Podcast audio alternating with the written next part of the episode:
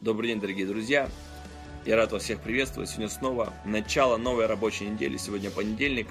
И, как всегда, с вами программа э, «Тайная комната». И я бы хотел поделиться тем словом и тем откровением, которое Бог поселил в мое сердце. Но самая большая самая главная цель моей передачи – это возбудить в каждом из вас ревность, чтобы каждый из вас, он также имел свою личную тайную комнату и имел свое личное общение с Господом. Тема сегодняшней передачи – это настоящее отцовство. Когда мы смотрим сегодня в наш мир, мы видим одну из самых больших проблем. Эта проблема называется отсутствие отцовства. На самом деле люди растут без отцов. Или растут с такими отцами, которые являются зачастую э, негативным примером, но не позитивным примером для своих детей. И из-за этой проблемы Сегодня множество людей попали в большие страдания. Я хочу сказать еще более страшная проблема. Это отсутствие духовного отцовства.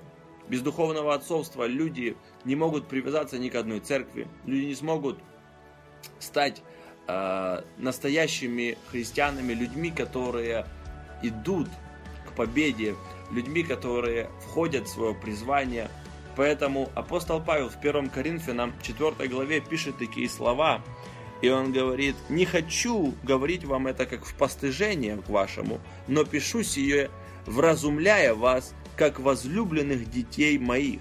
Ибо хотя у вас тысячи наставников, в современном переводе написано, хотя у вас и тьма нянек, но немного у вас отцов. Я родил вас во Христе Иисусе благовествованием. Посему умоляю вас, подражайте мне, как я подражаю Христу. Вот такие замечательные слова.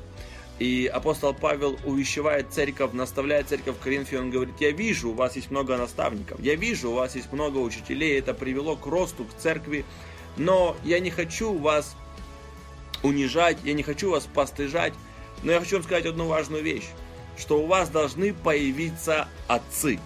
Друзья, без отцов церкви не будет настоящего качественного роста. Мы можем видеть толпу, которая приходит на хорошие, интересные проповеди, на исцеление, освобождение, но людей, которые входят в свое призвание, людей, которые осуществляют Божью цель и Божью мечту, мы можем увидеть только благодаря тому, что в наших церквях поднимутся сильные духовные отцы. Апостол Павел – пример духовного наставника, духовного отца. И четыре вещи, которые я бы хотел сказать о апостоле Павле.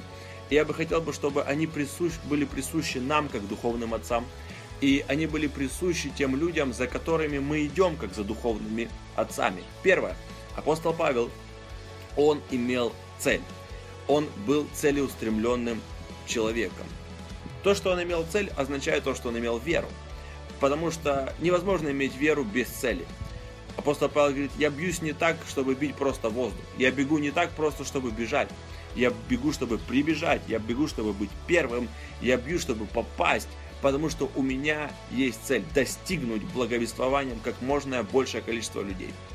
Первое, как мы можем охарактеризовать настоящего духовного отца, у него всегда есть глобальная большая цель, за которой могут идти множество людей. Второе, что было присуще апостола Павлу, он всегда проповедовал о кресте.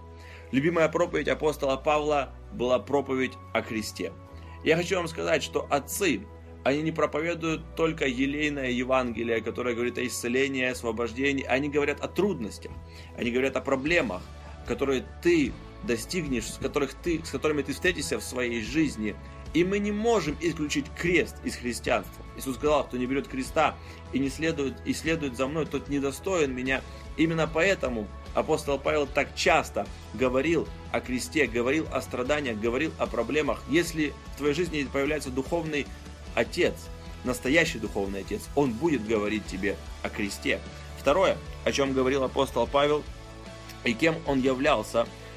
Апостол Павел являлся настоящим примером. Он в этом стихе и говорит нам, подражайте мне, как я Христу.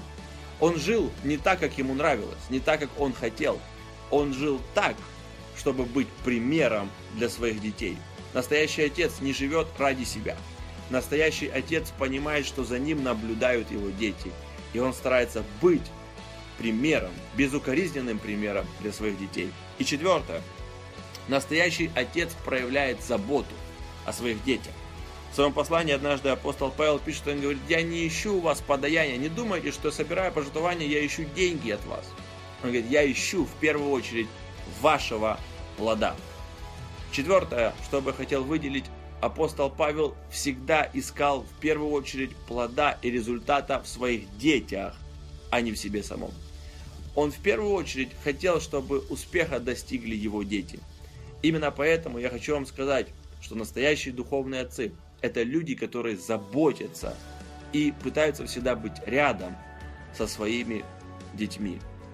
Пусть Дух Святой поможет каждому из вас, во-первых, найти своего духовного отца, а во-вторых, однажды самому вырасти и стать духовным человеком, духовным отцом, человеком, который будет вести за собой множество людей. Пусть Господь благословит каждого из вас.